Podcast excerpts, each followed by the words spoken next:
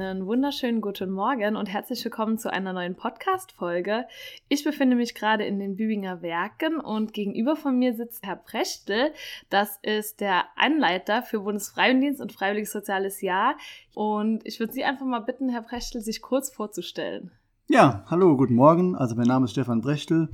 Ich bin schon fast 25 Jahre hier bei der Lebenshilfe Obere Saar und ja, bin unter anderem zuständig, wie schon gesagt, für die Freiwilligendienstler, also FSJ oder Bundesfreiwilligendienst, aber auch die Auszubildenden, die sich bei uns interessieren, eine Ausbildung zum äh, Heilerziehungspfleger zu machen. Auch dafür bin ich zuständig oder äh, Schulpraktikante, die von der Schule kommen und ein Praktikum machen müssen. Ja, das sind so unter anderem meine Aufgaben hier. Sie haben ja eigentlich jährlich Freiwilligendienstleistende. Ja. Welche Voraussetzungen müssen die denn mitbringen, um hier bei Ihnen ein Bundesfreiwilligendienst Mhm. oder ein Freiwilliges Soziales Jahr zu machen? Also die müssen keine berufliche oder bestimmte schulische Voraussetzungen mitbringen. Mhm. Es reicht, wenn man äh, Spaß hat an der Arbeit, beziehungsweise auf der persönlichen Seite eine gewisse Offenheit äh, mitbringt für das Mhm. Berufsbild und offen sein für das Neue so und für die Menschen, die wir halt hier betreuen. Okay, sehr schön. Mhm. Was sind denn so im Großen und Ganzen die Aufgaben, die die Freiwilligendienstleistenden bei Ihnen hier so erfüllen? Hm. Also im Grundsatz steht immer, dass die Aufgabe immer darin beteiligt ist, unsere Menschen mit Behinderungen anzuleiten und zu betreuen. Und das kann also sehr vielfältig sein. Das kann also bei uns, da wir eine Werkstatt sein, im Arbeitsfeld sein, also der praktischen Arbeit, der Produktion. Äh, Das kann aber auch äh, pädagogische Arbeit sein, weil wir sind hier Förderbereich. Das heißt, wir arbeiten mit unseren Menschen nur den halben Tag. Ja. Und die andere Tageshälfte steht zur freien Verfügung für äh, pädagogische Arbeit jeglicher Da hatten Art. Sie mir mal die Turnhalle gezeigt. Genau, turnen das auch, kann sein. Ne? Genau, wir haben auch eine Sporthalle, wir haben einen Snuselraum, ganz gut ausgestattet, wo man sich so Mhm. entspannen kann. Und ja, von Kochen über Backen, äh, Musik machen, äh, Fußballspiele, alles Mögliche kann man da machen. Und jeder Freiwilligendienstleister kann hier seine Hobbys und seine Stärke dann auch mit einbringen. Das ist auch toll. Dann kann Mhm. man, hat man immer ein individuelles Angebot auch. ne? Genau, genau, ja. Ja. Was glauben Sie denn, was so die größten Lernfelder für die Freiwilligendienstleistenden sind? Hm, ja, das ist eine gute Frage. Ja. Auf jeden Fall äh, im, im sozialen Bereich, sich selbst weiterzuentwickeln, sich zu öffnen, eine gewisse äh, Empathiefähigkeit äh, zu entwickeln für andere Menschen, die anders sind ne, Mhm. als, als wir selbst. Und ähm, ja, ist eben eine gute Erfahrung und eine Bereicherung für das weitere Leben halt. Ne? Also viele orientieren sich bei uns auch beruflich ganz neu Mhm. und sagen, oh, ich könnte mir tatsächlich äh, im sozialen Bereich das Arbeiten vorstellen, was vorher überhaupt gar nicht in ihrem äh, Kopf so drin war, in ihrem Schema. Mhm. Und äh, ja, also entwickelt auf jeden Fall neue äh, Perspektiven und neue Möglichkeiten. Mhm.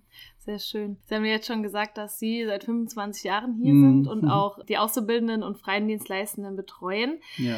Wie erleben Sie denn die Zusammenarbeit von den Freiwilligendienstleistenden mit den Menschen mit Beeinträchtigung? Die kommen ja, haben in der Regel keine Vorerfahrung, keine Richtig. Ausbildung und gar nichts. Wie empfinden Sie das denn? Genau, also viele sind am Anfang natürlich ein bisschen zurückhaltender, haben vielleicht auch Berührungsängste Mhm. und sind ein bisschen scheu, sag ich mal. Ne? Aber es ist wirklich schön zu sehen, ähm, wie sie sich mit der Zeit öffnen und Mhm. äh, eben diese Berührungsängste verlieren. Ne? Und diese junge Menschen bringen natürlich auch ein bisschen frischen Wind bei uns rein. Ja? Wir machen, Ja. wie gesagt, auch ich, wenn man das gerade schon 25 Jahre macht und es kommt plötzlich ein junger Mensch und sagt, warum macht ihr das nicht so oder warum können wir nicht nur das machen? Mhm. Und wir denken, oh, Ne, ja, stimmt. Wieso sind wir auf die Idee nicht gekommen? Einfach frische Idee und frischer Wind.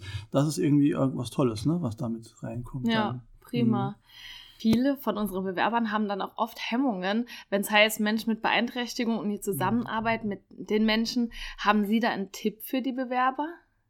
Ja, ein Tipp äh, ist ganz schwer. Die kommen ja ganz neu zu uns.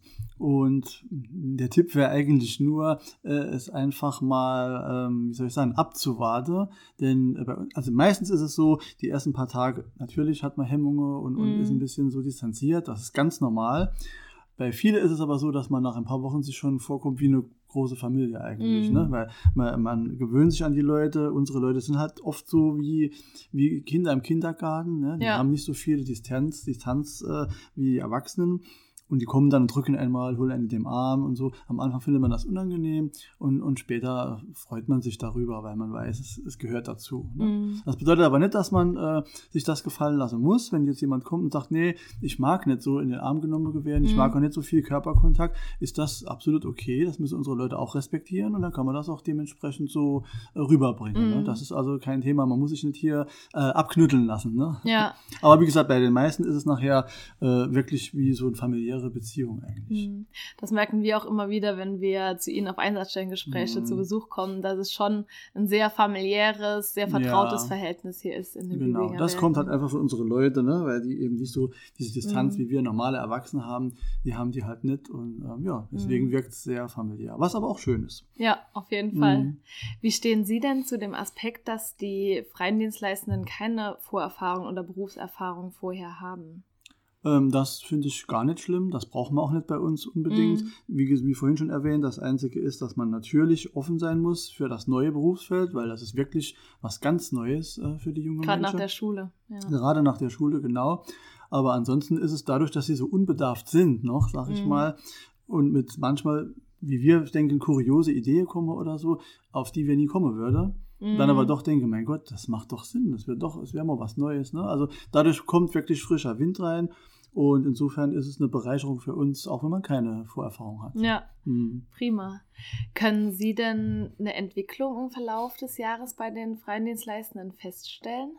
Ja, also bei vielen kann man eine Entwicklung feststellen. Mhm. Die, also am Anfang sind die noch sehr introvertiert und, und sehr schüchtern ne, im Umgang mit unseren Leuten weil die wenigsten ja tatsächlich vorher schon Kontakte hatten ne, mit Menschen mit Behinderungen. Mm. Es gibt manchmal vereinzelt welche, die sagen, okay, ich habe einen behinderten Bruder oder so, ich kenne das schon. Oder über die Eltern. Oder die über die Eltern oder im, im Familienkreis arbeiten. irgendjemand. Mm. Aber wenn man natürlich trotzdem hier, sage ich mal, geballt reinkommt, ja, in die verschiedene Gruppe und man sieht 20 Behinderte mm. innerhalb von ein paar Minuten, dann ist das, erschlägt einem natürlich zuerst mal. Mm. Deswegen muss ich, sage ich immer wieder, erstmal auf sich wirken lassen und nicht gleich in Panik verfalle.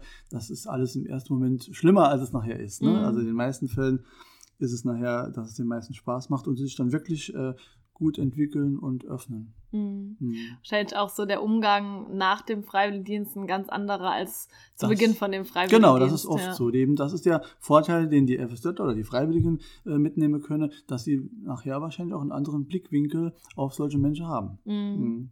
Wir haben auch viele, die dann gerade da in dem Bereich in Ausbildung oder Studium gehen. Wenn man merkt, in dem Jahr hat es ihnen mhm. gut gefallen, dass sie dann am Ball bleiben und da dann auch genau. weitermachen. Also es gibt wirklich sehr viele, die sich für einen sozialen Bereich nachher äh, entscheiden. Mhm. Was denken Sie denn, was den Freiwilligendienst so wertvoll macht?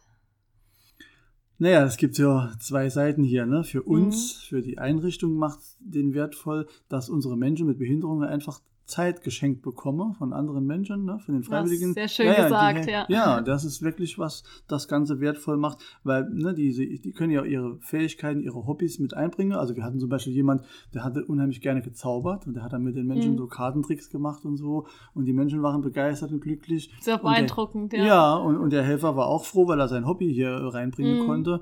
Das sind solche Momente, die den wirklich, die den Freiwilligendienst sehr äh, wertvoll machen ja. für uns. Aber für den Menschen auch auf der anderen anderen Seite, für ihn ist es wertvoll, weil er sich ja wirklich dadurch in ein ganz neues Berufsfeld äh, so reinschnuppern kann mhm. und sich vielleicht dann, wie gesagt, ganz neu orientiert beruflich. Oder zumindest mal eine persönliche Erfahrung fürs Leben mitnimmt, äh, indem er als wirklich empathischer wird und, und ein bisschen mehr Verständnis ja. im Leben dann ja. hat. Dass ja. wenn man feststellt, dass der soziale Bereich nicht der Bereich ist, in dem man gehen möchte, kann man trotzdem sehr viel für sich mitnehmen. Man kann für sich selbst was mitnehmen, genau. Und es ist auch eine Erfahrung weiter, wenn man weiß, okay, es ist nicht mein Bereich, dann mhm. ist es mhm. ja auch gut, wenn man das vorher schon feststellt mhm. im FSJ, mhm. wie später in einer Ausbildung oder ja. so. Ne?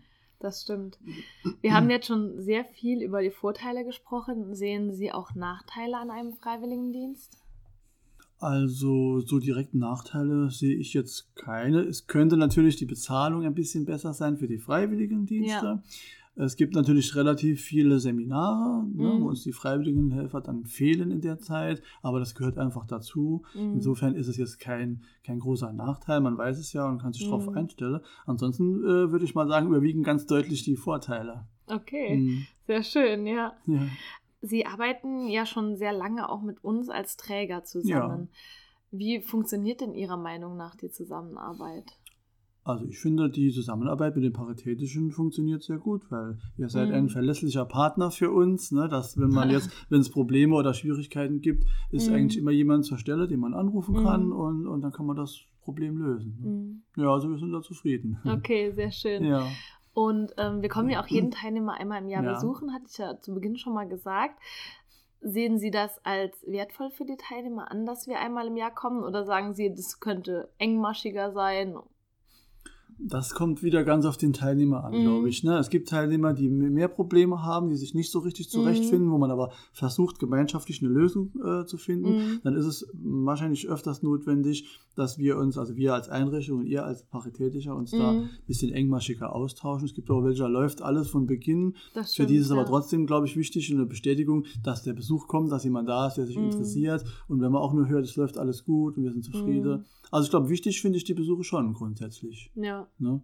Und ob man sie engmaschiger macht, das würde ich sagen, sollte man im Einzelfall äh, Mhm. besprechen, wenn Bedarf da ist. Mhm. Ne? Das ist auch so das, was wir erleben, dass Mhm. äh, die Teilnehmer da auch das immer sehr zu schätzen wissen, wenn wir dann Genau. vorbeikommen und sie auch mal uns die Einrichtung zeigen können und erzählen Mhm. können, was so die Aufgaben sind. Ja. Und wenn halt wirklich der Bedarf da ist, seitens der Einsatzstelle oder auch seitens des Teilnehmers, der dann sagt, okay, ich Mhm. möchte, dass ihr öfter kommt oder so, dann ist es ja auch kein Problem. Genau. Ja. Ja. Ja. das haben wir ja bisher immer ganz gut gemeistert. Ja. So, gegen Abschluss hätte ich noch eine Frage und zwar, was war denn so Ihr schönstes Erlebnis mit einem Freiwilligendienstleistenden? Hm.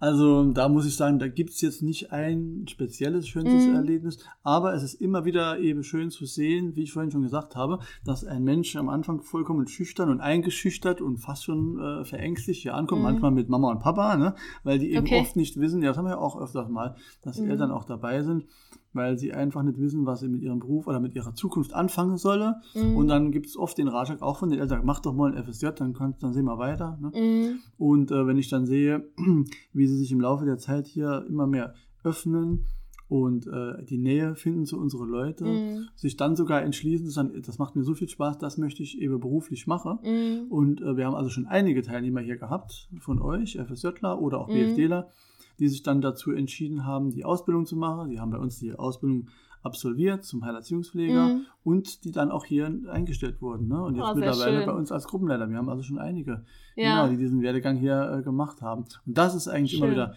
schönes Erlebnis, schön zu sehen, ja. Mhm. Ist auch dann so eine Bestätigung für Sie als Einrichtung auch. Genau, für uns als Einrichtung, aber auch für die äh, Freiwilligendienstler ist es natürlich auch sehr wertvoll, wenn man weiß, ne, man kann hier wirklich echt einen Einstieg ins Berufsleben auch damit. Ja, Weil ähm, die Ausbildung kostet viel Geld, das ist ja eine Privatschule. ja, Die Lebenshilfe Genau. bezahlt das. Also man muss, man braucht immer einen Kooperationspartner. Die Lebenshilfe ist ein Kooperationspartner. Und wenn man dann aber hier schon FSJ gemacht hat und ein gutes FSJ abgeleistet oder BFD, mhm. dann äh, steigert das die Chance natürlich enorm, äh, die Mhm. Ausbildungsstelle natürlich zu bekommen. Mhm. Ne? Weil lieber stellen wir jemanden ein, den wir schon kennen durch FSJ oder BFD, als jemand Fremdes, den wir Ja. noch gar nicht kennen. Ne? ja. Deswegen ist es ein großer äh, Vorteil für die anderen. Also wenn man sich überlegt, irgendwann im sozialen Beruf das zu machen, dann kann man wirklich nur ein FSJ empfehlen, weil ähm, ja, es hilft nur, es kann nur Mhm. helfen. Das stimmt, das sehe ich auch so. Hm. So, wir sind dann am Ende der Folge angelangt. Am Ende haben wir Mhm. für unsere Interviewpartner immer noch eine Überraschung. Oha. Und zwar würde ich Sie jetzt bitten, mir eine Zahl zwischen 1 und 30 zu nennen. Und Mhm. hinter jeder Zahl verbirgt sich eine Aussage oder eine Frage, die Sie Oh. dann beantworten dürfen oder Okay. die Aussage vollenden. Dann nehme ich die 16, weil ich am 16.12. Geburtstag Ah, okay. Wenn Sie die Zeit zurückdrehen könnten, was würden Sie anders machen? Oh, das ist aber jetzt eine schwere Frage, ne? Äh, ja, was, was würde ich anders machen? Ich muss ja ganz ehrlich sagen, dass mein Werdegang ähnlich war. Zu meiner Zeit hieß das halt nicht FSJ, sondern Zivildienst, Zivildienst, noch. Ja. Wenn es FSJ gegeben hätte, hätte ich das auch gemacht, weil ich habe auch den Einstieg so ähm, geschafft. Mhm. Ich hätte wahrscheinlich damals versucht, äh, mich in der Schule noch mehr anzustrengen und direkt auch äh, die Ausbildung zum Heilerziehungspfleger zu machen. Mhm. Ne, weil ich habe das über Quereinstieg gemacht und so. Ah, okay. Ich war aber genauso unentschlossen wie viele andere Jugendliche in dem Alter. Mhm. Deswegen kann ich das auch gerade gut nachvollziehen, wenn hier äh, junge Leute kommen und so, weil ich eben selbst Mhm. in der Situation drin war. Mhm.